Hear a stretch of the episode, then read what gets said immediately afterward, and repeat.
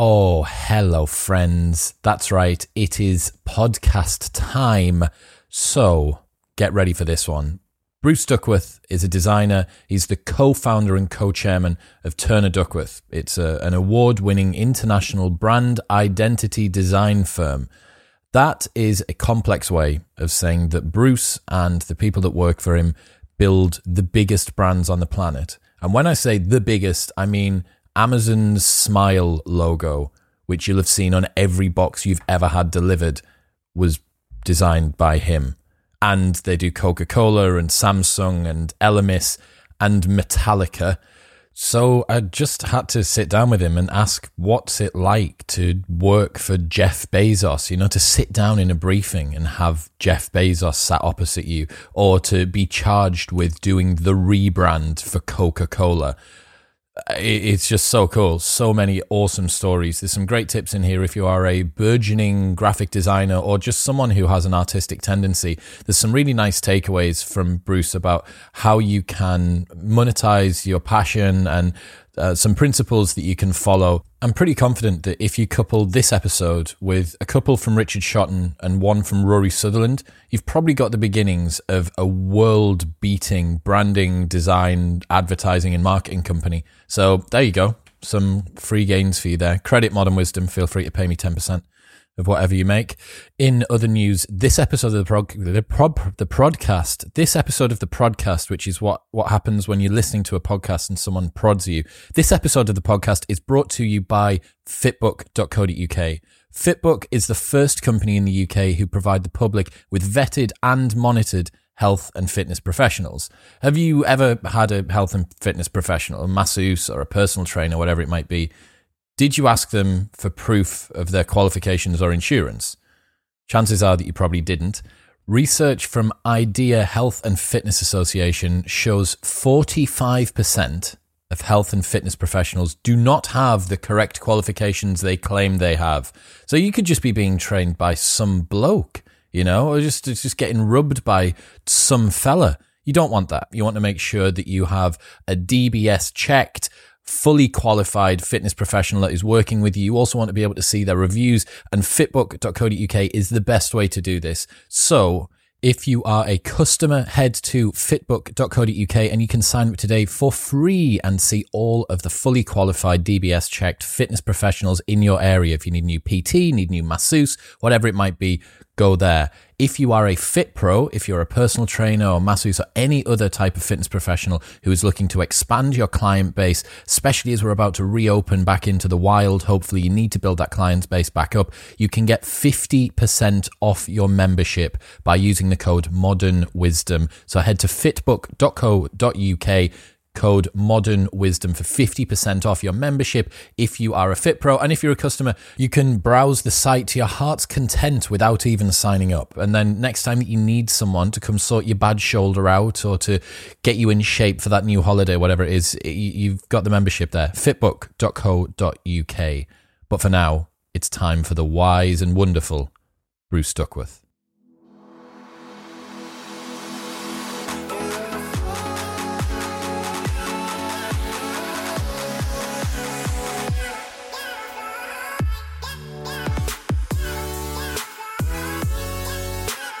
first things first, did you come up with the Amazon box smile design? Yes. How so many that... how many people do you think have seen that? Everyone that's listening, think about the last Amazon parcel you got. It was probably this morning. The fact that underneath Amazon there's a little smiley face, but it didn't yep. used to be like that. Apparently, I went on your website. It didn't used to be like that. It used to be the other way, like a yes. like a frowny face. That talk us, right. t- tell us about that. Yeah, so that's um, how many people is is an interesting um, question. I think that somebody had worked it out that just the logo printed on packaging had been printed on packaging about 100 billion times. Um, and I've just never, you know, that's just extraordinary, isn't it? That's just packaging. That's let alone not on side of aeroplanes or lorries Gift or cards, on websites, which yeah. and gift cards, all the rest of it. So that's just an extraordinary thing, isn't it? When you when you design something and you're responsible for drawing it, and then it's repeated so many hundreds of billions of times, it's just unbelievable, isn't it? I suppose we didn't think it was ever going to be as big as that. Obviously, you know, I mean, who could have imagined? I'm sure even Jeff Bezos didn't realize it was quite as big as he's got now. Um, it was, I think it was about 20 years ago. Um, Amazon were um, they they were the, the biggest bookseller, uh, online bookseller, if you remember, and that's all they did, just bookselling. And um, and they it was a, the we, we have a, a, an office in San Francisco, and um, we were working on a lot of um, dot com boom and the subsequent bust um, kind of companies around the kind of '98 type um, time, and um, and and Amazon uh, wanted to change their business model from being just a, an online bookseller to sell everything on the internet. And so um, the meeting uh, with Jeff Bezos was we need to, um, the brief from him was we need to tell everybody um, that we're now selling everything on the internet, uh, not just books.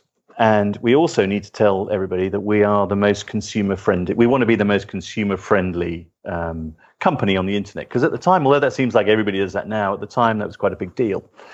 Um, and so those are the two things we had to communicate. And you know, logo design is about communication, and so you have to try and find the unique thing that is to do with their name um, and what they're trying to communicate. So, um, Amazon, we were lucky, or we looked hard, I guess. Um, there's an A and a Z in Amazon if you think of the name, and so um, so an arrow that went from A to Z means everything, right?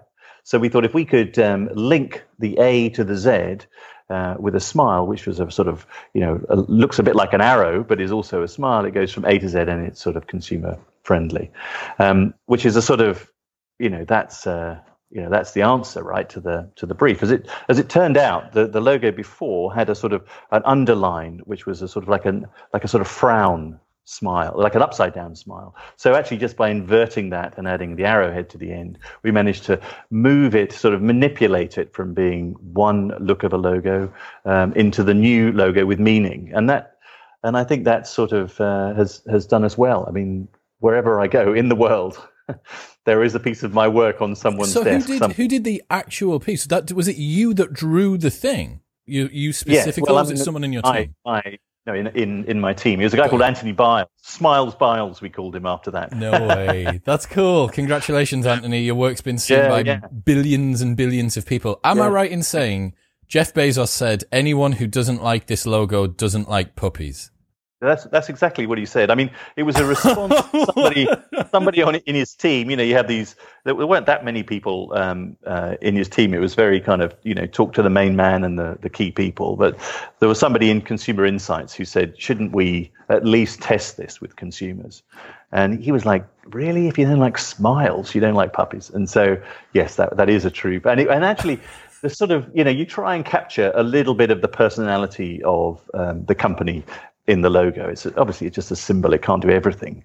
Um, but actually, he ha- uh, Jeff Bezos has a very sort of uh, guffawing laugh, and somehow when I see that smile, it reminds me of him. Jeff Bezos encapsulated in type and in type Yes. and, and But it is amazing when you you know, and and I think that's part of the the joy of graphic design. You know, and and what I love so much about design is that that you know when you do create something um, which has um, you, you know something good about it that that literally billions of people could see it. You know, um, it's not a one-off. It's um, it's designed to be published many, many, many It's times. legacy, right? Yeah, it really is very transcendent. Um, I mean, hearing the richest man on the planet behind probably the single most popular uh, consumer company on the planet, likening the logo that you made to puppies. Uh, There's not many higher accolades that you can get than that, right? I mean, where do you go from there? Exactly. Is there anything better than a puppy? Yeah, no, th- that's it. I challenge anyone listening to tell us anything that's better than a puppy. So uh, we've we've kind of skirted around it. What what do you do? What is Turner Duckworth? So, um, uh, Turner Duckworth, we, we're graphic designers. Um, we design um, logos and uh, the packaging and the visual identity for brands. So, um, how would you know things that we've done if you walk into any supermarket um, and you pick up a piece of packaging? Somebody has designed that packaging. Um, so, and what I mean by that is they've designed the logo, the colors, the uh, typography, the illustration, the photography has all been created by somebody like me. Um, and, and, and so that's what we do. We create the look, the visual identity of a brand. And the way that sort of starts is often on packaging design because that is the one piece that everybody gets to see um, and has to, it, it's really the closest thing you get to the product itself. So, for example, we redesigned um, everything for Coca Cola um, about 10 years ago, probably now. Um, and when you think about a bottle of Coca Cola, you know, the, the, the, closest you come to the liquid itself is the packaging. I mean, it has to, and, and it becomes until it's inside every, you, yeah. Until it's, exactly. Um, or, yes, exactly. So the packaging becomes a truly sort of truly iconic thing. Um, and and yeah, so that's what, what we've designed for all sorts of different people. And I have a company that is uh, has about 120 people, um, and the, about 80 of those are other graphic designers, um, and the rest are support team that make all of that work. Wow, that's so cool. Were you guys anything to do with the names on the Coke cans? Was that part of your? Uh, no, yeah, you had to bring that up, didn't you? Sorry, Bruce. Awkward. It was around at the same time, um, but no, that was done um, by an Australian um, team uh, in um, at Coca Cola. The designs so, look lovely anyway, even the ones without the names on. They look lovely as well. well, it's it's a sort of interesting. Um, you know, when you have a company, you know, we started by working for lots of little, tiny little brands. Um, so, you know, uh, it wouldn't be unusual to have seen our uh, work for startups. So, for example, Innocent Smoothies, when they first started, we did the original bottle, the, the shape of the bottle design. Um, and that would have been um, a typical kind of client of ours um, back in the day. And then as we got uh, more successful and the bigger guys come, came to see us, and ultimately the biggest brand in the world um, was, was Coca Cola, consumer brand. And, uh, and so to design that was um, an, an, an, amazing thing. But of course, what they loved about our work, which is the reason that we got the job in the first place, was that we were able to um, get across a kind of interesting um, looking uh, design across all different sort of touch points, which is every time you sort of see or touch the brand um, for small companies. And they wanted to do the same um, for a big company like Coca-Cola, which can uh, Coca-Cola and those kind of companies can come across as the kind of enormous corporate giants. And who wants to, you know, to you know have any kind of consumer relationship with those kind of companies? They seem um, austere and you know like a big system. Um, and so, you know, although we designed the packaging to start with, then we design everything else and the way and guidelines for the way everything looks. And our, and our idea with Coca Cola was to stop it looking just like a big corporate giant, but to give it some kind of friendliness and um, you know humanity, like there are actual humans in the Coca Cola company. There must be some. Rather than just, yeah, there are. I'm sure there are. There, we, I know there are. Um, rather than just a sort of big old corporate giant. Well, bizarrely, with the small company, you already have that brand communication just naturally. You know the size of the company. Everyone knows that Coca-Cola is big. So it makes sense that oddly, from a signaling perspective, the small company wants to potentially look more corporate because yeah. it signals that they have gravitas and they're established within the market. And then you get to the point where you have gravitas and are established within the market and you're desperately trying to look like John down the road who's just started his little company. Yeah, I mean, it's exactly that's exactly true. There's a there must be a sweet spot for the type of brand at the right exactly the right moment. Uh, and but you know, when you've got a brand that's 125 years old, like Coca Cola, it's constantly reinventing itself. Yeah. Yeah, so exactly that's exactly the, the and you know, and the I guess consumers are also looking for new things, um, and you know they don't want to just be buying the same old stuff all the time. And certainly, if a brand like Coca-Cola starts to look old-fashioned, it's been around for a long time. You know, you you you can see sales drift off. Um, mm. So, so what we do is um, you know keep them up to date you know, people say to me, "Oh, what do you really? Des- you didn't really, can't really have designed the Coca-Cola logo because that's been around for 125 years, which is true." Um, interestingly, that uh, that Coca-Cola script, mm-hmm. it's called the Spencerian script, was actually um, was taken from the, the original of that was actually taken from the handwriting of the accountant at Coca-Cola, who No had they, you know, accountants back in the day when they had those big ledgers had the most amazing calligraphic scripts. Um, and so, yeah, that, that's where it originally came from. And, and over the years, that has been slightly tweaked and slightly tweaked to make a little bit more legible and a little bit more beautiful. Um, and and although consumers and consumers and customers and people, you, I mean, I don't know, I don't really like the term consumers, but that's what they, that's what we all are, right? Um, you don't notice the difference necessarily all the time, um, but it stops the brand. What we do stops that kind of brand becoming old-fashioned. Yeah, it must be it must be a challenge. There's so many doorways I could go down here. It's like I, finally get to speak to Santa Claus and ask him how all of the toys are made. This is kind of how it how it feels a little bit. Um, but Well, I'll tell you if you ask the right question. yeah, I'm try- I'm desperately trying. I, I promise. Um, it's certainly one thing that I think there is um, uh, reinventing brands that don't need to be done. This goes out to my business partner Darren, who insists every year on us updating the artwork for our club nights, whether they're performing well or whether they're performing badly. And I'm like, man, there has to be a point. And the the reason that I don't like it or that I have an aversion to it is that the market changes by exactly one third or more every year because the students leave. I'm like, look, at least one third of the people see this as brand new artwork. And because we tend toward younger students in any case, I'm like, the ones that were our market last year, they've already pissed off. They don't care. Um, but with the Coca-Cola thing, there could be uh, a potential where you try and reinvent something that actually is fine. And I can imagine there'll be a lot of meetings where people sit around and say, we need a new design. We need to inject some more new, newness into this thing. And you're like, ah, maybe that's not quite right. I wonder how many brands overshoot on refreshing their look. Well, I think yes, I, I think some do, um, but but they're actually more likely to not even try, not to go anywhere near overshooting because they're often so cautious. I mean, these are billion dollar brands, you know, they really are selling an enormous amount of product and they really don't want to get it wrong. Um, because there are sort of channels of, of promotion and, and uh, communication which people hardly ever see or half your audience never see. But packaging is one of those things that everybody sees. Um, so it, it's an incredibly intense um, uh, uh, process of getting exactly, exactly, exactly right. You know, could- exactly the right color I red, exactly the Only you know, imagine how specific your guys have to be. yeah, yeah. And and you and I think over the years, you know, you. I mean, I'm I'm an art student. I mean, I, that's that's what I.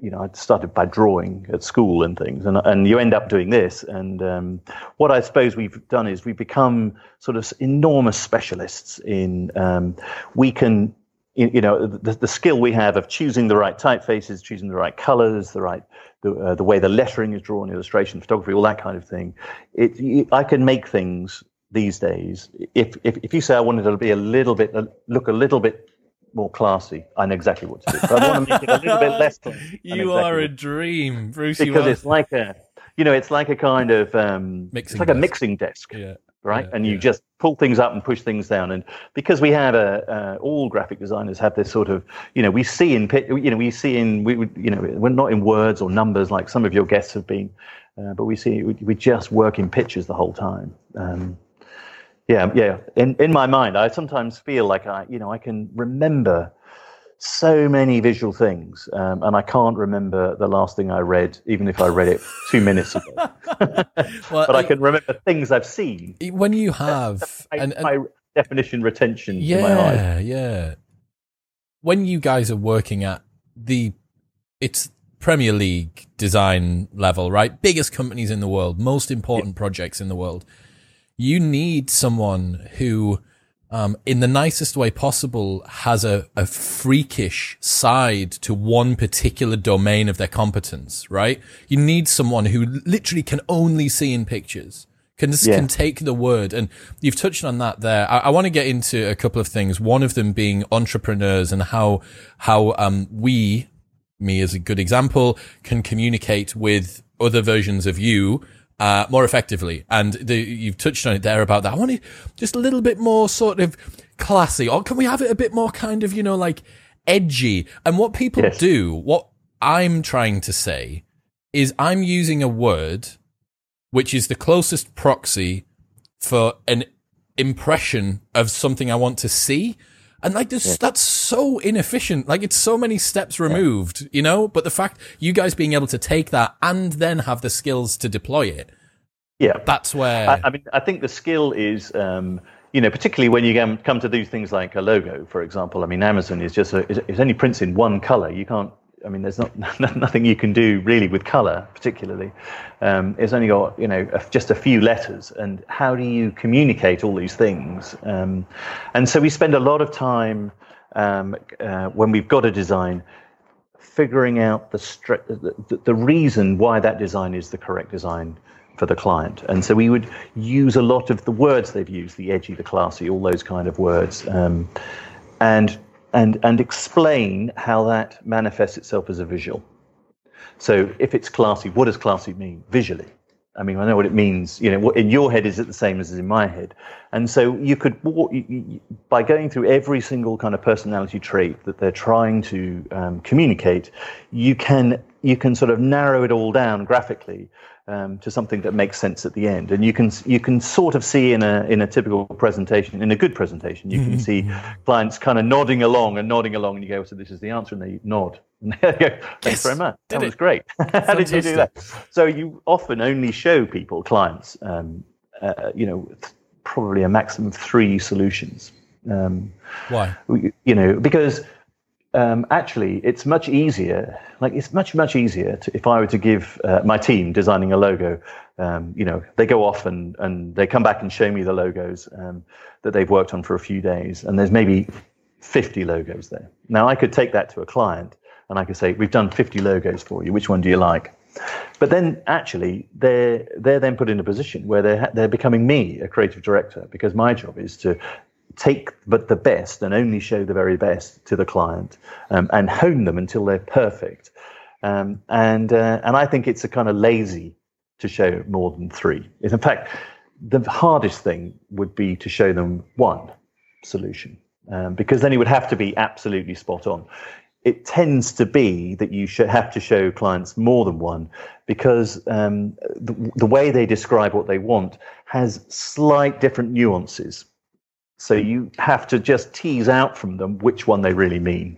This is a bit more classy. This is a bit more edgy. This is a bit more This- whatever yes, it might be. Yeah, exactly. I, I But, but, but, the principle and uh, what you're trying to communicate through the symbolism um, is, is exactly the same. Yeah, the par- that paradox of choice is a, is a real thing. You know, when you Yeah. have you have the entire world of shapes and colors at your disposal to to make something from, it's going to be challenging. So, um, you design. You said, prod like packaging, um, the way Yeah. that products look and stuff. Like, I mean, if you want to put wings on a McNuggets box, can you do it? Like, can you just say, "Oh, we really think that the wings would look good"? You Well- mentioned about something having movement in it. Yeah, sure you can. I mean, it's um, uh, it, it's it's all possible, right? The uh, you have to. I think consumers are very, um, you know, uh, they, they they think long and hard these days um, about uh, recyclability and sustainability. And if the wings you put on the McNuggets box are completely frivolous and superfluous, then they probably will think that's exactly that's they're Damn not it. stupid. That, that's exactly what they'll think it is. it. frivolous and superb, superb. So I think um, you know we have to we have to think like consumers. I mean, it, in the last ten years, our our relationship with those kind of brands has changed because we do, particularly with food brands, uh, because of course we deal with the aftermath of of the product. You know, the packaging is litter. And you know whether it's recyclable or it's not recyclable, you know we have to deal with that much more than we used to. We used to used to just throw it in the bin and forget about it. And these days we, yeah, we have to sort it out, and we ha- and we're very aware of um, what's good for the environment and bad. And so I think, and brands that are, you know, uh, excessive, uh, you know, consumers don't like them, which is fair enough. Okay, it's I find it so fascinating that you start with the packaging, and then and then work from there.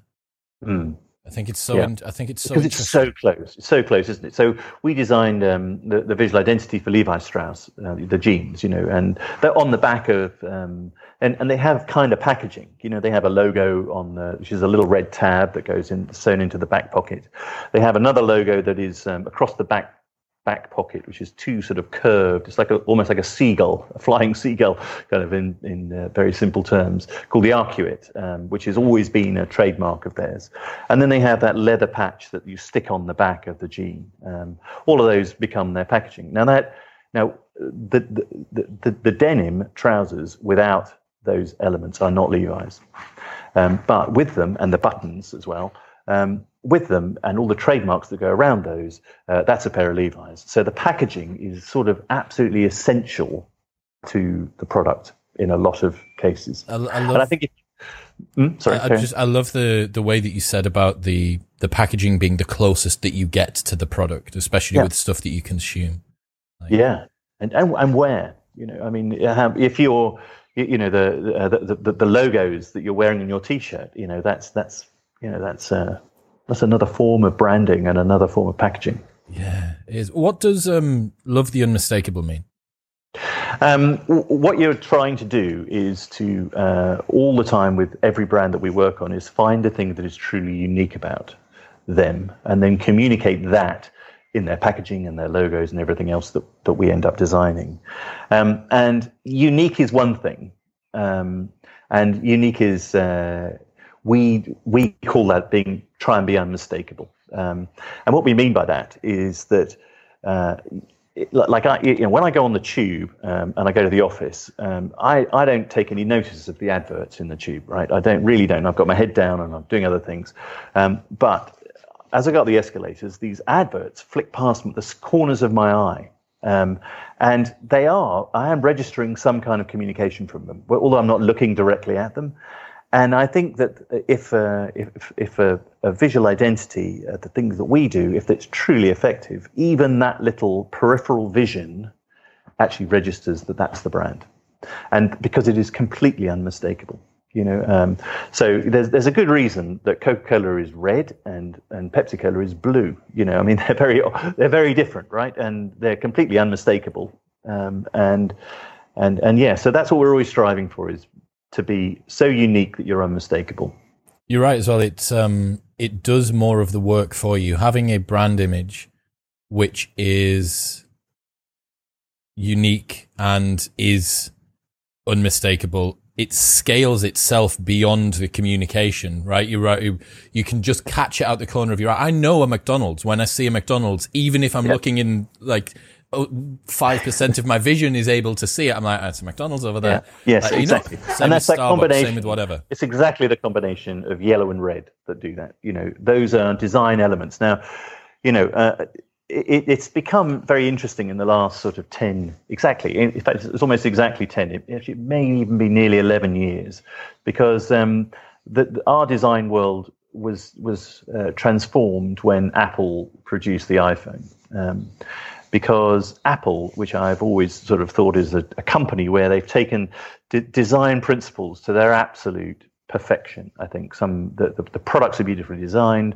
the user interface is beautifully designed, the um, the how they use their iconography of their Apple. You know, if you if if you were a, um, an alien and you landed on this planet and you saw an Apple store, you'd think we worshipped apples. I mean, it's that it's that strong. Church, the and Church that, of Apple. You are right. Yes, yeah.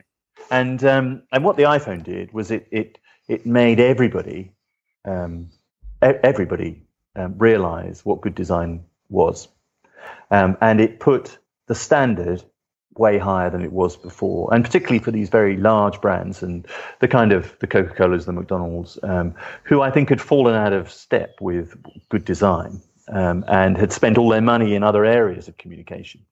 Um, they realized that then, and certainly when we, when we did our work on Coca Cola, that we want to be as good as Apple are. We need to be as good as Apple because our consumers are are seeing Apple every single day, using it's in their hand, it's in their pocket. They're seeing it every single day. Remember that beautiful box that that your Apple iPhone comes in. You know, those kind of um, experiences are pure design experiences, and they communicate to the consumer about quality, that everything's been thought of. You know, and so you know, by considering the design, if they feel like everything, consumers think then that everything that Apple produces has been carefully considered, which it has You know, a friend of mine works for Apple and said to me, you know, we don't send an, an email to anybody unless it's been through the design department, because you know, if we send one email to our Apple iPhone customers, that's how many hundreds of thousands of millions of whatever it is of people is that? You know, you get the design wrong there, um, and and it kind of the whole the whole is, is you know everything. Yeah. Yeah, everything's so so cohesive, and um, so so I'd like to personally thank Steve Jobs for you know for promoting design in a way that um, other other brands at that scale hadn't done. It used to be a much more elitist thing, you know, where um, you know, good design was seen in opera for posters for operas and, you know, beautiful, you know, expensive luxury products and and spirits and wines and that kind of thing. And now I think that that good design is actually much much more um, for everybody, which is a much better thing. An inflection point of that was Apple releasing the iPhone. That's so incredible that a whole. You know, it's not as if what you're doing is new a new media. You know, people have been designing stuff for ages. Oh, yeah, yeah. And you can. Just, I mean, you look at the look at the great logos of our time. You know, the, the probably the greatest logo is. I mean, depends on your religion, but I mean, the, you know, the Christian cross is a, is a logo. It's a representation of uh, of the of, of the Bible, um, and and you know, and a, and a great, uh, not not a great. Um, um, example, maybe, but I mean, the, the swastika is also a fantastic piece of design, graphic mm. design. I mean, it's a based on the, I think the, him, the Hindu symbol for peace. I think, oddly enough, um, and actually, you know, but it it was an incredibly powerful uh, piece of graphic design. Uh, not sure I believe exactly what the company stood for in that case. Yeah, well, you don't need to, do you? But, it can, be, it know, can stand alone as, a, as a as a, a good piece of art. As a good piece yeah. of design. Yeah. yeah. Um, I remember I don't know whether the listeners will be able to, but I remember buying phones like maybe like a BlackBerry in 2008 type time, 2009. And I remember getting that out of the box and it would be wrapped in cellophane and there'd be like a huge piece of documentation that came with it and a big warranty guide and all this other stuff. And you are right. Like when you now purchase especially Apple are the elite minimalists when it comes to this stuff, right? Like, and you're, you're correct. Opening it is one of the most joyous experiences of using it, which is yeah. again, very transcendent, very, very interesting. And, and really, you know, every point that you touch a brand who, whatever that brand is, should have the equivalent of that. Should be as good in whatever. I mean, it's unlikely to be as expensive and as beautifully produced.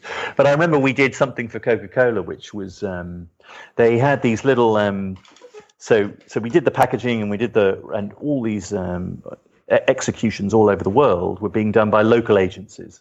Um, but one of these executions came back, and it was, um, and uh, that they said, "Oh, we always um, have a little drinks mat that goes when, when you're on an airplane. Mm. And you, you order a drink, it comes, you know, Coca Cola provide the little circular drink mat that goes on your, on, on your tray table.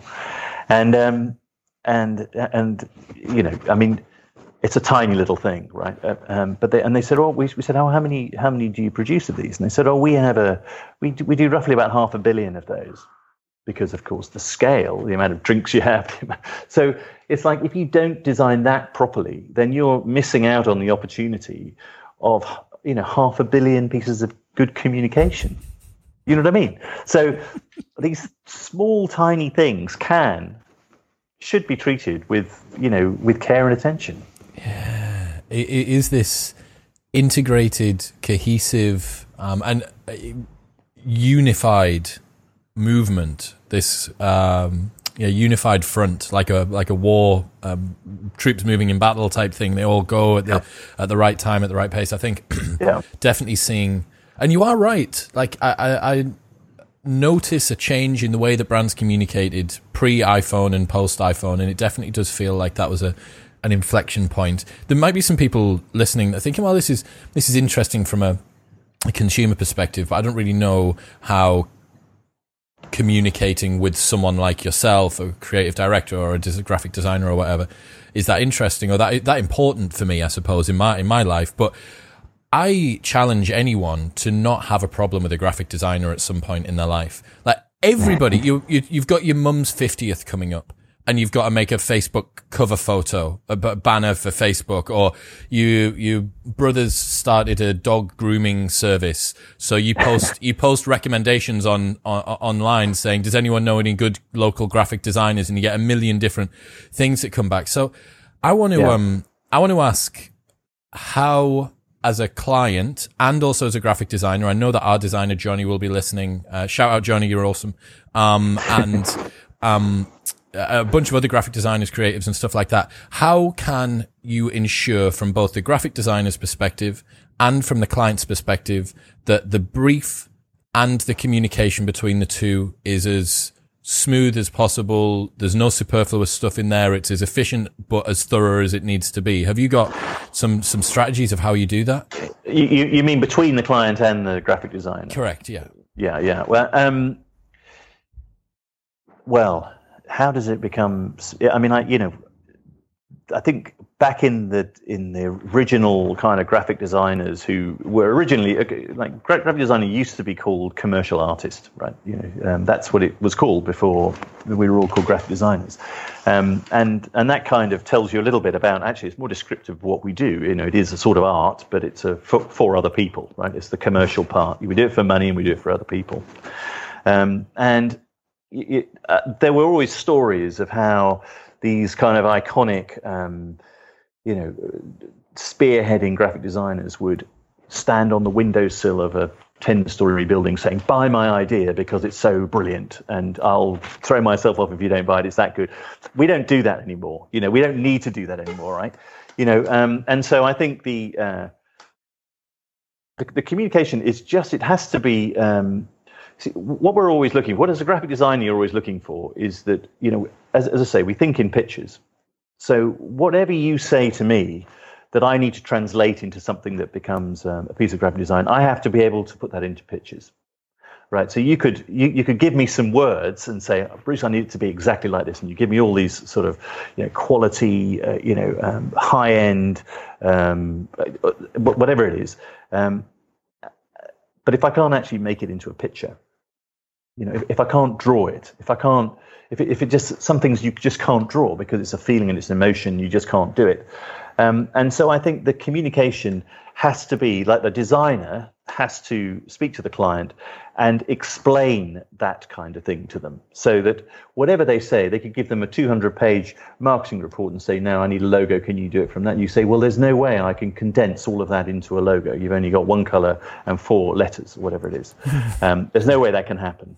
Um, so I need to. Um, I, I, need to tease out that conversation between the client and the and the designer has to be teasing out of the really really important bits of information. What do you really want to say? You know, what do you really want to communicate? Um, and then when you've all agreed that that's the right thing, then go away and work at it, and then come back with solutions that really do answer those four or five words, whatever it is, um, that has to. And so there's no room for um, getting it wrong. Should you always do your first briefing in person? Oh, I always, yeah. Because you, because how do you know um, Jeff Bezos has got a guffawing laugh if you've never met him? Why do you know that that smile is right for him? You know, I mean, you know, that's not the reason we did it, but it nevertheless is part of the personality of the company. Um, so absolutely, you know, there's a whenever you design a, um, uh, for example, a beer, like a brand of beer, you know, and you design a new beer. If you go to the brewery, there's always uh, you'll see things in the despite what the client will t- talk to you about. You know, you, will also be observing all these different things: the way they brew the beer, the way the hops come in, the way you know, the shape of the whatever it is, the the, the, stills or the, the type of people that are brewing there, or the pigeons that rest on the uh, things outside. Exactly, and, and there's always um, yeah and there'll be a weather vane on top of the brewery, and you go, "Oh, that's interesting," you know. Or the brewery gates will have a bit of uh, curly metal that'll inspire you. So yeah, you have to really immerse yourself in it and see I them. Love that. I, I think that's very a very um, sort of holistic, artistic, all-encompassing view. I think that's a really cool way to do it. And I guess as well, the implication is as a client, if you have an agenda and if you're desperate for your designer to not come up with something, you're going to have to strap blinkers to the sides of their eyes so that they walk through the brewer or the, what, what your particular premises and don't no don't look at the pigeon over there. That weather vane's not for you and this isn't a thing and blah blah blah. yeah, don't maybe. look at the gates. Yeah maybe maybe. Um, I, I think that there's uh, you know some clients would definitely make a mistake of saying this is what i want. Now can you go away and do it? And really what you're doing, trying to say is this is what i need to communicate how best would you bring it to life i like that i like that a lot so one of the things that we touched on before we started, which I think is a really fascinating topic, is how creatives can commercialize their ability. Now, I know I, uh, one of the guys that works for us at the moment, Ben, who will also be listening, fine art student in his final year of his masters at Newcastle University. Just an amazing display, which unfortunately he never actually got to do because uh, coronavirus kind of killed that, but unbelievable, like phenomenal stuff that he did. Um, how can he, as a fine art student, someone who's good at drawing, someone who's got an interest in graphic design, or anyone else that's listening who has a passion like you had, how do they go from just being considered to be the guy that gets watercolor or the, the girl that gets watercolors out in a conservatory three times a year when she's bored to someone that can actually, you know, make a living out of it? How do you, yeah. do you make that jump? Well, I think you know, in, in terms of graphic design, and, and I can't, I, I don't really know how you do it with fine art. Um, I mean, obviously there are, you know, there are some amazingly successful and rich and you know fantastic artists, uh, fine artists. But in graphic design world, you know, what we do is is we do work for uh, someone's got a problem, a commercial, usually a commercial problem, um, or an opportunity that they need a graphic design to help them with in, in order to make them more successful. And so what we do is provide part of the solution that makes them more successful. So we do have a value. What we produce actually has a value. You know, um, you know that Amazon. I, I wish I, just thinking about it now, I wish we had charged for the amount of times it had been used. Oh, I was, that was what I was um, thinking. If you'd got it per impression, yeah, you could have charged. Yeah. You could have charged an unbelievably low price. yes, yes, exactly. Yes, I should have. Yeah, we should have done that. That's a that would have been a great uh, 2020 um, hindsight there. Oh, um, but now what we do is we do things that that improve people's businesses, and there is a there's a genuine commercial benefit in us getting it right. So therefore, um, you know, we get paid for doing it, and the higher up you get in the kind of um, in you know if you're the best in the world at it, you'll get should get paid the best in the world for doing it. Um, and so you can, you know, I think what's what, what's amazing because you're absolutely right. You know, I started off as um, just being good at art at school, um, and then went to art college. And so, what future is there for that? You know, I know um, loads of people that would just go. Like my mum was just good at art, but she's yes, not. She, she's not running yeah. Amazon's new logo campaign. no, no, no, that's right. So, um, you know, it's just you just have to do something where there is a, a, a, there is a proper financial benefit to a client for using you. You know, if you get it done properly and you get it done well. I mean, you know, we did that Amazon logo twenty something years ago. You know, and and it's still being used. That's that wasn't. I mean, it was expensive at the time. I'm sure someone said it was too expensive at the time, but now looking back on it, it was cheap. You know, that's because Jeff it, Bezos does it driving that price down, getting yeah. yourself a good deal.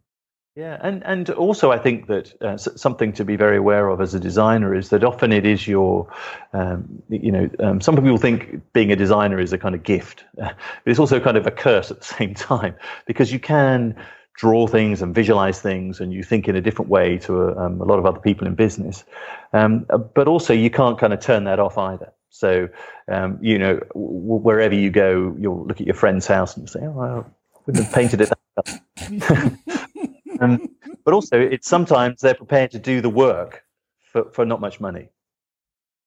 Um, because they just want to do it because it's just that's just what it's they in, just need to be them. producing in them um, and so um, and you have to be very careful of that because what we do is produce something that is does, does have a commercial value and a benefit. And so you need to charge the right amount of money for it.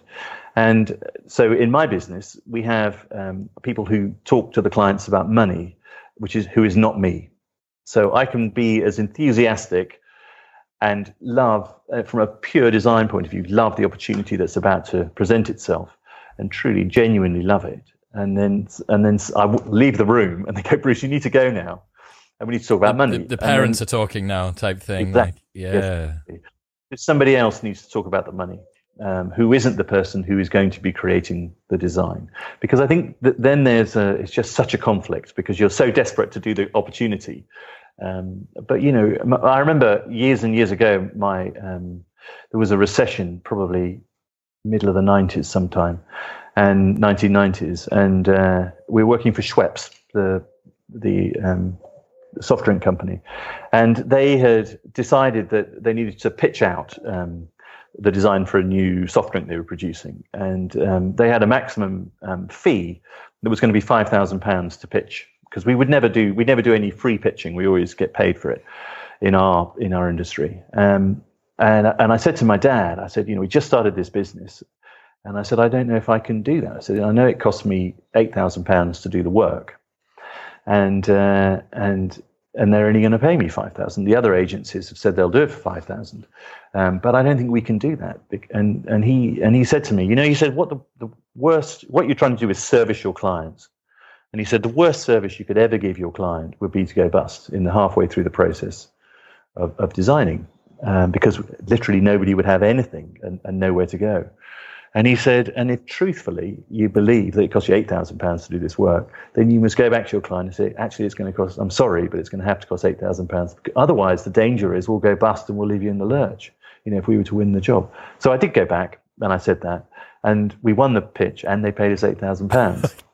because it was tr- it was truthful. It's no, it wasn't a con. I wasn't trying to con them out of any money. I actually really want an up. I just need to upgrade my vehicle, and petrol's currently like one twenty a, a, a, gallon, and blah blah blah. So yeah, I um, I really like the the um idea of using uh, breaking the fourth wall in business communications, especially in meetings. I think that the days of very stodgy business meetings where the elephant in the room isn't addressed to me seem to be very, very dead and buried. And perhaps that's just my proclivity. I'm sure. Yeah, I can't imagine that in, um, civil engineering, there's many like jokes that get cracked. But when you're talking about trying to uncover everyone's biases and elicit the responses that you all are hiding, and sometimes even you yourself as someone of, you know, however many decades it is of experience within this industry, you might need some work from your client or your partners in kind of dragging that out of you. Like, yep. So Bruce, no, no, no. What, what, like, let's just before we move on. What, what exactly yeah. are you trying to say with, you know, that that collaborative um, uh, what is it? Zero uh, zero sum game like a, but not you know? It's like yeah. one plus one equals five. Like that's what you're trying to get yeah. to right? Yeah absolutely. That's that's what you really because a lot of uh, people behind in particularly in those kind of meetings hide behind um, sort of standard words. The you know the difference between you know some brands honestly i mean they all have the same values. They all have exactly the same values. And what you're desperately trying to do to make things look you know, unmistakably visually, you need them to have an unmistakable difference in the first place to be able to communicate that. Um, and so you're desperately trying to uncover that. And sometimes it is literally you've you've done the meeting and you thought, well, okay, we'll go with the best we've got here, but we haven't really got the answer. You know, they haven't really opened up. And it's kind of almost in the elevator down to reception that you that they say what we're really after. Go back up, yeah. You know, and you go, well, why didn't you say that in the first place? uh, so but, I, but, you do need to get them in that level. You know, you yes, need to get really deep. I understand. Really deep um, I played a game with Richard Shotton, uh, behavioral economist, uh, consumer behavior expert, and it was called "What Words I Hate Most in Marketing." And I wondered if you've got what words you hate most in design. So you're sitting down with the client. So for instance, I could give you one from um, events, which is energy. It just needs to look like it's got energy. You know, it's like, it's a club night. Like, of course it's got energy in it. Oh, it needs to, oh, here's another one. Here's another one for you. Studenty. Looks good, but could be a bit more studenty. What do you mean? Like, I, I, I see myself writing these briefs and going, I hate me. Like I would, if I was Johnny, my designer, I would hate me, but somehow he's just got the patience of an absolute saint, which I'm presuming a lot of graphic designers must have to develop. Yeah, I think so. I think um, so. I sort of, and, and also uh, um, uh, an un, un, unwavering optimism that there could be something great here. yeah.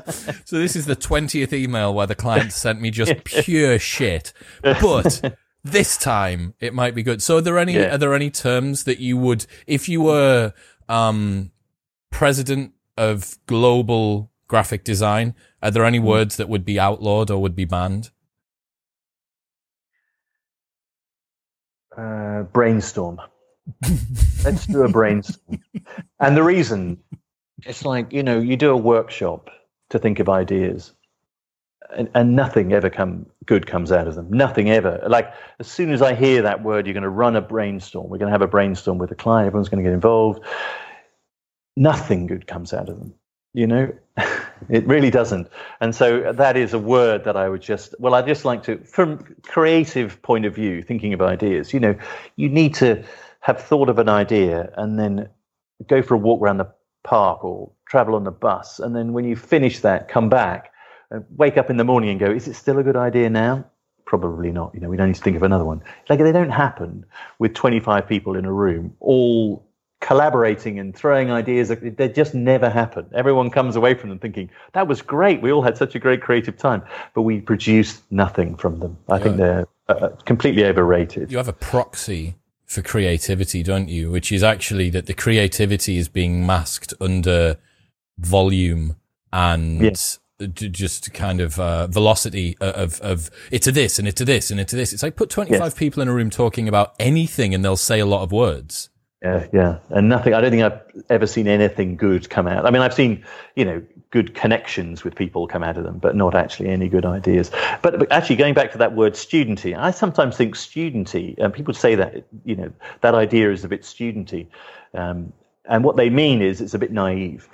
But actually, sometimes I think that actually a student idea is pure. You know, it's sort of uh, it's it hasn't had the effects of thirty years in the design business. Um, you know, lavished upon it. So actually, sometimes the student idea can be the best idea. So I actually quite like studenty. To me, is actually these days. I think it's quite a, it's, it's, it's quite a good thing. I get it. I think what what we mean when we say student is more bottles of VK and um, Yes. girls girls in denim shorts. I think that's kind of what we're erring toward. But I think from a design perspective, you're probably correct as well. So um, again, I'm going to ask you a, a challenging question. This might be like again, I did this to Richard, choosing your favorite children. But do you have a top three designs, um, or it could just be some that come to mind of all time? There could be your work, there could be other people's works, um, just stuff that you love. Yeah. I mean, I I love um, logos. I love the FedEx logo. Have you have a, had a good look at the FedEx logo? Red and a- black.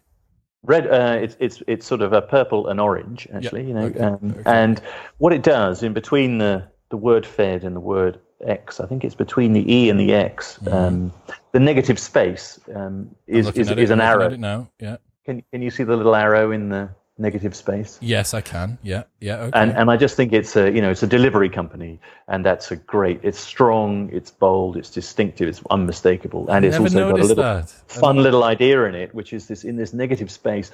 Um, is is an arrow. Now, negative space is something which is the space in between objects. So when you go to art school, um, it's something that art students know about. Um, when they when you draw a still life, I remember somebody saying to uh, one of my teachers saying, right, there's a jug and a glass of water. They said, now to get the proportion of the jug and the glass of water right when you draw it, if you draw the space in between, so don't draw the glass and then draw the uh, the jug next to it. Draw the space in between. Look at the space in between. Then, well, then that's what a negative space is, right? It's the space in between things, and that allows you to um, get those two things in proportion to each other. And it's a technique that graphic designers use all the time. And so what you're seeing in that FedEx lo- logo is that I can see very quickly. First thing I look at is that arrow. I look at the negative space all the time. And it's a wonderful thing because it's a very, um, somebody said great design, great graphic design was um, something that gives you a smile in your mind.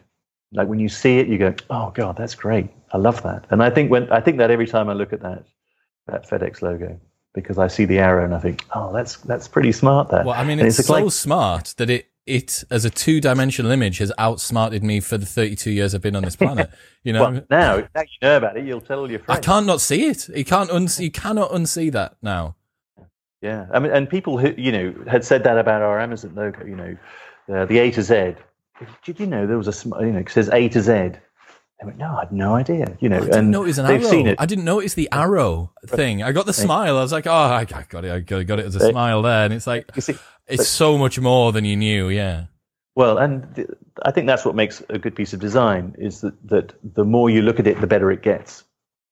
And that you don't want to just give um, everybody such an obvious thing that they get it immediately. I mean, it's like a you know great album cover. You know, the more you look at it, you know, the more you see, um, and that's what makes things great. I think depth of thought and you know depth of craft.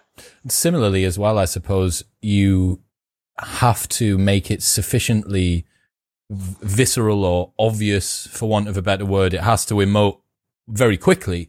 Um, yeah. Richard, uh, on the most recent episode, dropped this statistic. I think it's 98% of online content is looked at for less than a second. Oh, yeah.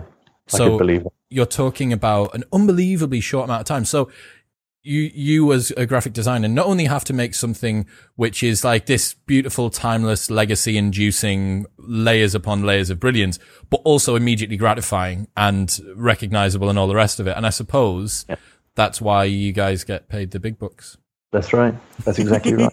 Because you, you, need to do both and it's not easy to do both. Yeah i bet it isn't. Uh, any yeah. other any other adverts um, or, or, bits of uh, packaging uh, well, or stuff that you love that come to mind? I mean, you know, you can't not love the uh, the iconic Coca Cola bottle, can you? Um, you, you? Because it is the the curvature, you know the. Who did um, that? Do you know the, the contour bottle? Um, now, I believe I don't know actually who did it. I know that it was designed originally by mistake, in that, um, which is probably why it's so unique. Um, it, somebody originally thought that Coca Cola had cocoa beans in it, and the bottle uh, doesn't. Um, and the, the, the, bottle originally, the top half of it, the most curvaceous top, where the shoulders are, was in the shape of a like, like a cocoa uh, um, a cocoa bean, and that's why it's got this curvaceous shape. So that's where the very first bottle came from, which Raymond, was a mistake. Raymond Loewy. Well, Raymond Loewy, yeah, he didn't design it originally, but he he yeah he um, he, he sort of perfected it. Um, and one of his uh, one of the ways that he was um, allegedly said that I want, it wanted to be so distinctive that if you were to drop it and pick up a shard of that glass, you know it's from that shape. Wow, how that great... beautiful is that? That's so cool. I love that. The fact that you could take it to pieces and still from one component part be able to work out what it was. Yeah, because it's so distinctive, it's so unmistakable. Um, so that has to be probably the most iconic piece of packaging there is in the world, I would imagine. Um, and then I think I go into other areas. I think you know I love um, I love all sorts of other design. You know I love car design. I think that's a it's it's it's a, it's a weird thing at the moment. Cars are a weird thing at the moment. They're not so uh, popular. But the shape of a car and uh, th- that has an enormous emotional um, value and a technological value. And and I think there's some you know and it, if you know and they and these things are, are part of our lives. That's what I love them, about them so much.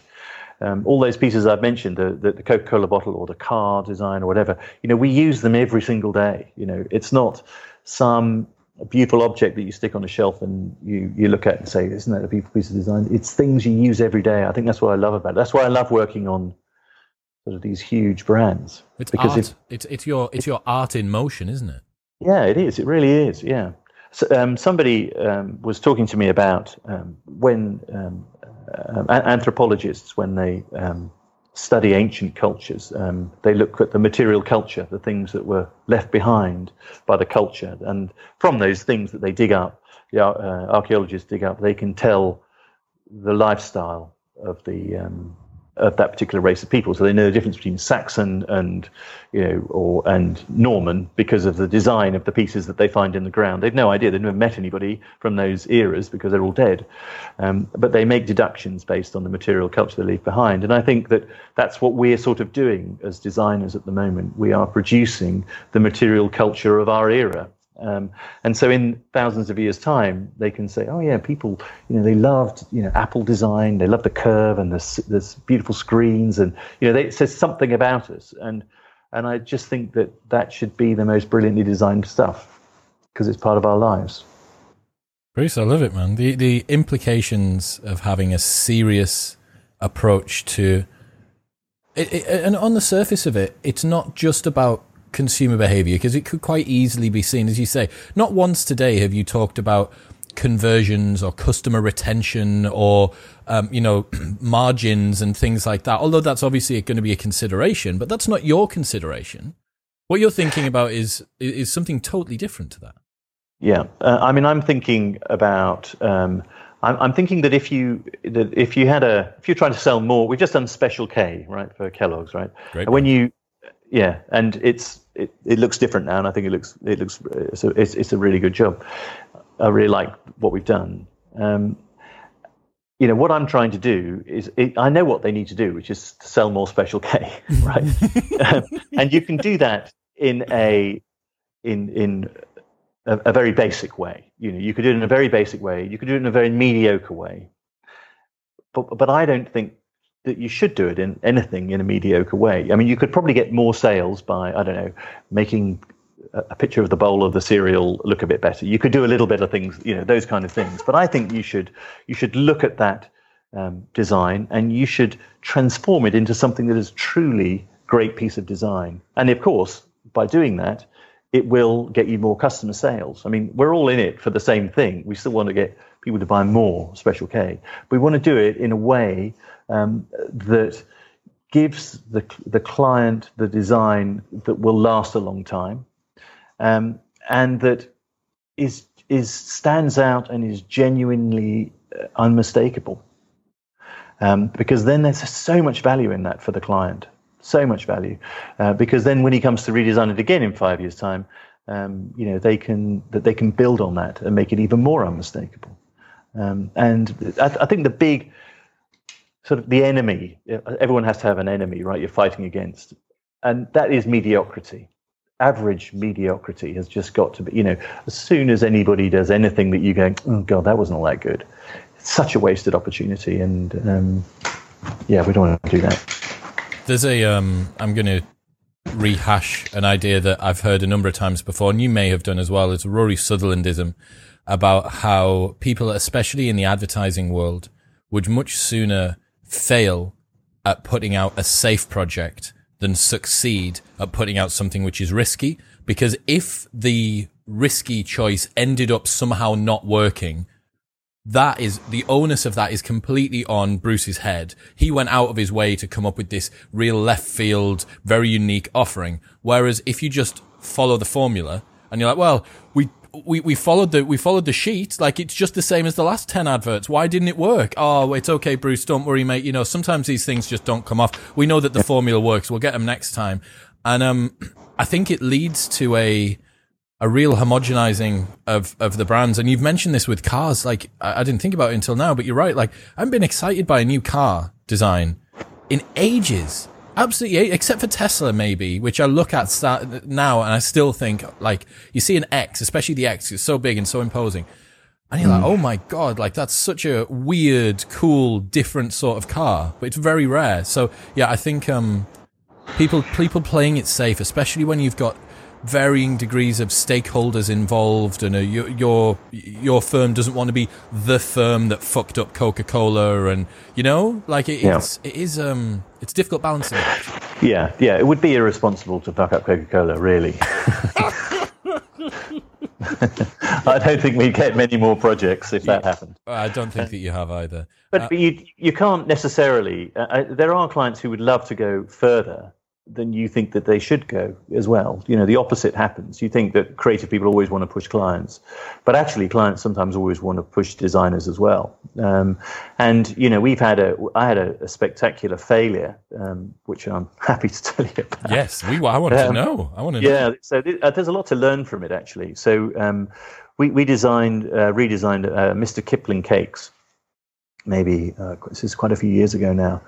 Um, and it was at the time when uh, Nigella Lawson was making cupcakes and everybody was into home baking. And it, Mr. Kipling were going to relaunch as that kind of a brand. So they were going to not be there because they're, they're, they're, sort of charming for what they are, which is a sort of, you know, everyday, you know, in plastic baked good. And everybody knows what they're like. They're the sweet there, there was Bessies, a lot of, aren't they? Yes, they sort of are. Yes, you're right. Um, but there was a lot of um, uh, emphasis on making it much more of a home baked type product. And so we did this packaging that looked absolutely spectacular and looked just like a home baked uh, Mr. Kipling would. You know, it was all it was beautiful photography. It, it looked fantastic, and Nigella Lawson would have been proud of it. And then about six weeks before everything was due to launch, um, the factory had, um, found it very difficult to replicate the actual products, the change of product, um, to look as good as the actual homemade product that we had photographed. And so they said, actually, what we're going to do is we're going to launch with the old cakes and the new packaging because the packaging loved it. So everybody who saw it in consumer research absolutely loved it and said we would just buy so much more if we if it looked like that. And and that was a, a classic. So many le- so many lessons you can learn from that. So they launched it with the new packaging and the old product. And of course, everyone bought it. it. Spike in sales went through the roof. And then everyone opened it up and it was exactly the same as it was. It didn't anything like what was on the outside. so the sort of, you have to be truthful in in everything that you do and and although they wanted to move into into a new area and be really exciting which would have been great had they been able to produce the product um, you know th- there's a real lesson that you can't you know you can't pretend to be something that you're not you know, you do have to just be truthful. Um, and what they should have done was just stalled the relaunch and got the product right and then launched the two together. That's what should have happened, but it didn't. And um, yeah, that's a lesson. And we haven't had many failures, but that's a fairly spectacular. I can't, I can't believe that you've been uh, flummoxed by baking. Like you've done, you've got everything right, and then some fella somewhere in the factory put too much butter in, and now you've got to your designs knackered. I well, it doesn't work it's because what you're trying to do is be unmistakable in what you're trying to visualize, but you're also trying to get the truth of what the product is out to people, so that they're under no illusion. Uh, you know, it has to be honest and truthful and decent and and exciting to look at, and you know, and lying doesn't work. With that integration now, I think, and, and integrity and, and having virtue as a brand from top to bottom, from packaging to product to pricing to a company ethos to all of that stuff, especially now with always on 24 seven communication, which is seamless and happens across the globe. There's no room to pull the wool over customers' eyes anymore. You can't be the psychopath, the traveling psychopath that used to take advantage of every town and then oh well, I'm done there now. Like let's snake oil salesman my way to the next one. Like there isn't, there's none of that anymore. You see brands, you see people say sentences. Milo Yiannopoulos, I was reminiscing about Milo Yiannopoulos' fall from grace. Like it, one sentence on one podcast, and that's yeah. him gone from the entire public sphere. Done. You're like, yeah. oh my god, Sargon of Akkad, his entire Patreon gone. One sentence in some bizarre corner of the, the internet. You know, all of these different people, and the same is true for brands, even even more so for brands. Leverage through yeah. the roof, right? And actually, now's an interesting time for brands. I mean, because you know, I, I was noticing in my um, on my uh, essential trip to uh, the supermarket earlier, the empty shelves, and I was thinking how interesting it was that all of the kind of funky new uh, brands that are out there were actually on the shelf still, but the kind of older, more trusted, uh, safe brands had all sold out. You know, um, you know the the the disinfectant that isn't organic and just destroys everything had sold out. You know, um, Mr. Muscle is never going to struggle during a pandemic, is he? absolutely. Mr. Muscle with Mr. Kipling and Aunt Bessie are yeah. absolutely loving it at the moment. They're all having a party around. They're not doing social distancing. They're shaking hands. Yeah, it's um. I, I couldn't agree more. how they how, how, they're behaving, and you see, you know, Louis Vuitton producing, yeah, and a number of others now following the same suit, producing, um, you know, some kind of hand wipes or whatever, or you know, some kind of disinfectant type products, and you think that's a that's a really good bit of um, you know branding for them. You know, people will remember them as being you know um, a company that reacted fast. You know, someone like um, you know Louis Vuitton. You think is so sort of so out of reach of most people, but I think the decisions they've made as a brand in, at this moment are, are fantastic. They are. Um, I wonder. I brought this up again remember, right? recently, but I wonder how many brands are weaponizing goodwill at the moment. I think they are. I think a lot of them are doing something that is that is virtue signaling for the sake of it because they think someone in a meeting somewhere, and maybe this is just my skepticism about brands that have turned a corner. And again, what that would imply either it one of two things can be correct. Either the brands are um, weaponizing goodwill and they're using it to uh, further their uh, brand equity that they can then monetize in the future, or their marketing communication in advance of that wasn't sufficiently effective to make me believe that they were the sort of company that would do this off their own back. Exactly. Exactly. It's actually poor marketing, probably. And you, and the ones that jump on the bandwagon, you can see them all jumping on the bandwagon now. You know, I think it'll have little effect on. I, I think you know your skepticism is shared by most consumers. You know, they'll go, really, you know, really. Well, you know what they should do? Get Turner Duckworth involved. Get Duckworth involved.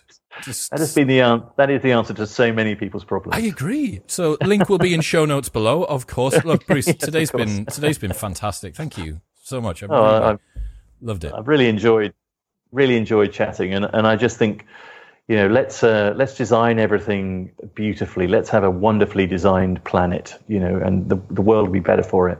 That's amazing. Um, if people want to check out what it is that you guys do, where should they go? Um, go to turnerduckworth.com and everything's on there. Not everything's on there, but there's about 10 projects on there. And um, yeah, and but just look on the internet, there's plenty out there. Awesome. Bruce, thank you so much for your time. It's been great. A pleasure.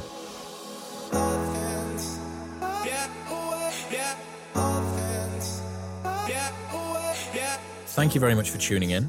If you enjoyed the episode, please share it with a friend. It would make me very happy indeed. Don't forget, if you've got any questions or comments or feedback, feel free to message me at Chris Will X on all social media. But for now, goodbye, friends.